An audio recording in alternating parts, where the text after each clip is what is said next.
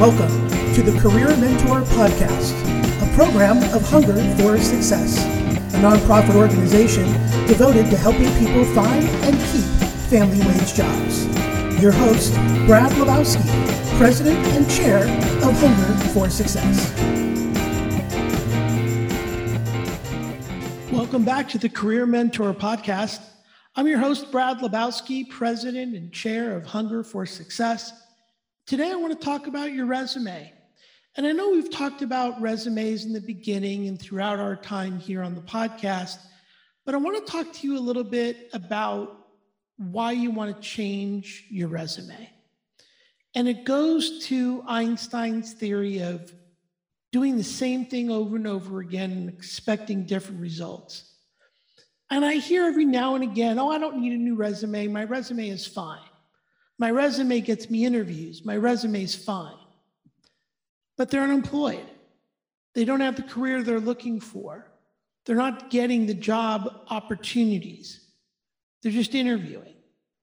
So, really, you want to change up your resume. Could be the design, could be the color that you use. Maybe you add a picture. Maybe you add a different description. Maybe you research best practices. Here at Hunger for Success, we have a functional resume that we use.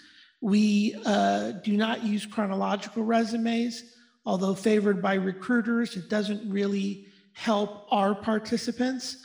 A functional resume through research has shown a better response as it relates to not only interviews, but actual hires. But I'm not going to really talk about that format today. What I really want to talk about is changing your resume every two months, maybe every three months. There's lots of different templates out there you can get. There's lots of different styles you can get. Have somebody in your family read it, have a, a mentor read it, have somebody in business that you know, but maybe in a different business than you're looking for, have them read the resume. Let them give you some tips, let them share their impressions. But whatever you do, don't just keep using the same resume over and over again, insisting that it's good. Insisting that, well, I like the resume, I like my cover letter. Results matter, and results dictate your resume, the type of resume you use, the type of wording that you use. Short, sweet, to the point, spell check, grammar check maybe having someone edit it for you. But what I want to encourage you today is to make sure you're changing up what you do on a regular basis. Nobody wants you to be unemployed for a long time. Nobody wants you to be searching for a career for a long time. But in this new economy that's still forming, it's taking organizations longer to decide. What are our needs? How is this person going to fit our needs? So, by changing your resume, changing the wording, changing the arrangement, gives you a fresh new perspective to go after new opportunities. Or, or maybe approach opportunities you've done in the past, but maybe you have something new to say now. Maybe you have something new to show them now when we're looking for a career, we're looking for a job, more importantly, we want to either build wealth or establish establish stability in our lives, we need to constantly innovate. We need to constantly be relevant. Whether we use language or research or current trends, whatever we need to do in our resume to compel people to want to meet us. Remember, the resume is designed to get you to the interview.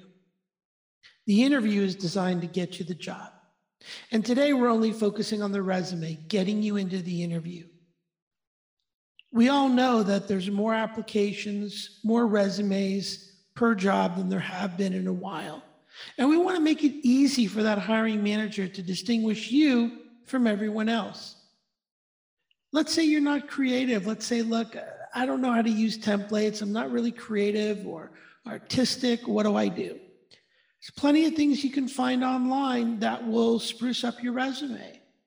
Maybe the type of paper that you put it on, maybe the type of PDF that you save it to is different. But also, it's not just the looks, it's the content. How are you grabbing their attention in the first 30 seconds? What are you saying about you? What are you saying about what you can do for them?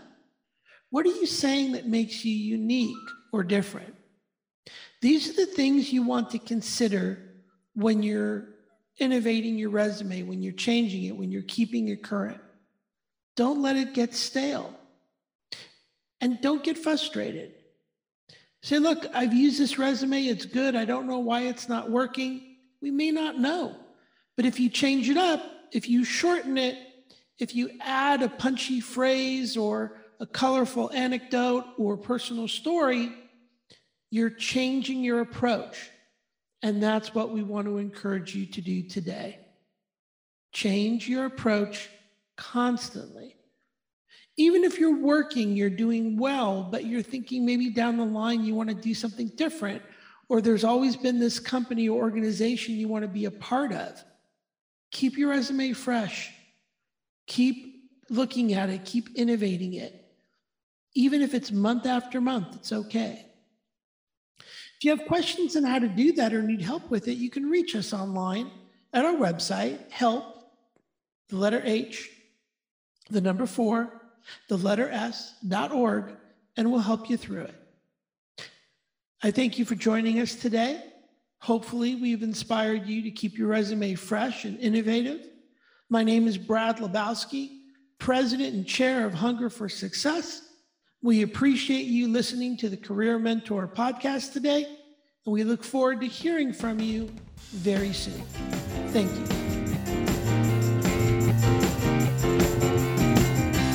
This has been the Career Mentor podcast, intellectual property of Hunger for Success. All rights reserved